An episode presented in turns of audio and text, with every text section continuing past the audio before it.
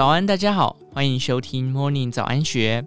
今天礼拜四，我们一起来关心全台露营区的相关讯息。露营成为新兴休憩活动，但根据交通部观光局统计，国内有百分之八十二营区违法，更有一百四十八处位于环境敏感区。我国目前无露营法母法规范。露营场地设置等相关法规横跨土地使用、水土保持、环境保护、建屋设施等面向，主管机关包含了农业委员会、营建署、国有财产署等。只要违反上述相关法令，便是所谓违法露营场。一个非法露营场很可能就挂着好几条罪名。非法露营场中，未除土石流浅式溪流、地质敏感区、山坡地。洪泛区等环境敏感区和民众的安全直接相关，更是重中之重。尽管目前国内未传出露营地山崩、土石流意外，但二零二二年底，马来西亚一处非法露营区凌晨发生山崩，一夜夺走了二十四条人命的因件不远，台湾也必须未雨绸缪。时代力量立委陈椒华认为，台湾位处地震带，且山地多，加上近年气候日趋极端，土石容易松动。他表示，应该要依据台湾的地理条件特性，赶快落实露营场管理，否则马来西亚的不幸事件还是有可能在台湾发生。即使政府放宽规范，要让既有七成露营区就地合法，但门槛过高，业者不领情，法规几乎形同虚设。为了正式纳管既有露营场，其实行政院在二零二二年七月底经跨部会协调，决议放宽相关规范。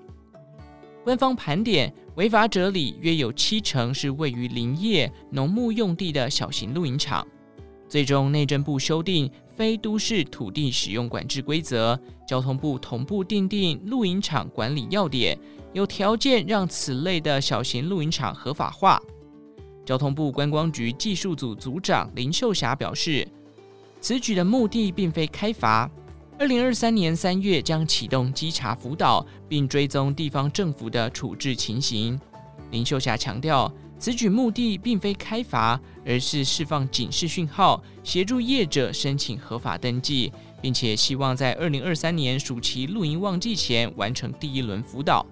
而整体辅导预计在二零二三年底结束，并研拟于二零二四年全面执法开罚。不过，放宽规范至今半年，近三十家业者提出申请，另外还新增十三家的非法业者，不免令外界对管制效力打上问号。林秀霞坦言，多数业者不愿申请，是因为放宽后的门槛限制仍然严苛，不符合现实。以目前规范来说，位于农牧用地的一公顷以下露营场，最多仅一成面积可设置营位、卫生措施、管理室，估算下来顶多供应二十个账位，对业者来说并不划算。不止如此，地方政府缺乏行政量能，无人监管，无法可管，让非法露营区缺乏退场机制，业者宁愿违法，因为没申请，也几乎不会被开罚。地球公民基金会山林花东组主任黄静婷不讳言，中央刚定出规则，露营管制的新概念才刚出来，落到地方来执行，其实没人知道该怎么做。就像地方政府一年查个一两次，例如以违反水土保持法，记出六万至三十万元不等罚锾，但他观察，对业者来说，也就是缴个保护费的概念而已。目前看来，非法露营区难以真正退场。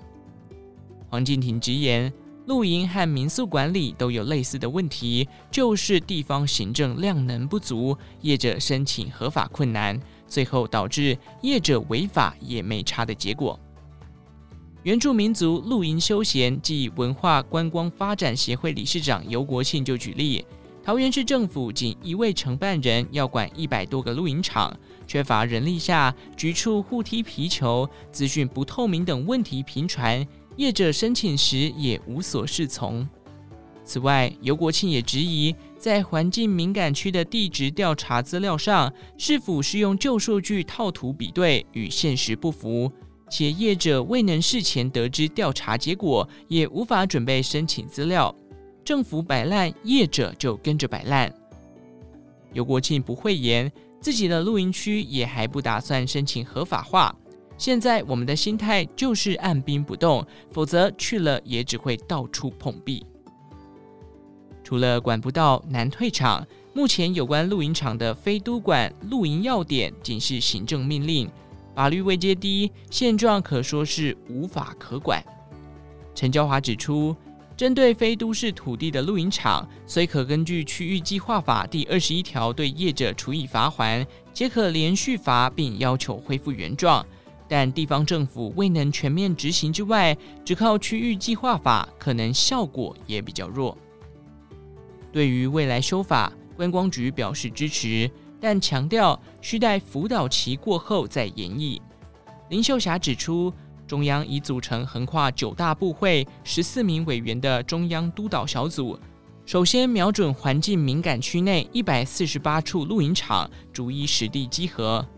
预计辅导期限至二零二三年底结束，并在二零二四年研议修正发展观光条例，将露营产业正式纳入观光法规建制。黄敬庭则建议，政府可用营业数量或整体空间的总量管制概念来管理露营区。具体来说，负责审核业者的地方政府应先掌握一块山坡地的敏感程度、道路车流的容纳程度、水电设施的供应人数程度有多少，以此评估一个区域最多可容纳几家业者或几个露营场地。露营场来申请，地方政府就要评估有没有超出那个天花板的数量。当全台逾八成非法露营场可能藏着安全隐忧，除了修法是当务之急，地方政府也应适度扩编人力，真正落实执法，才能避免意外发生时的后悔莫及。以上内容出自《金周刊》一三六零期，详细内容欢迎参考资讯栏下方的文章连结。最后，祝福您有个美好的一天，我们下次再见。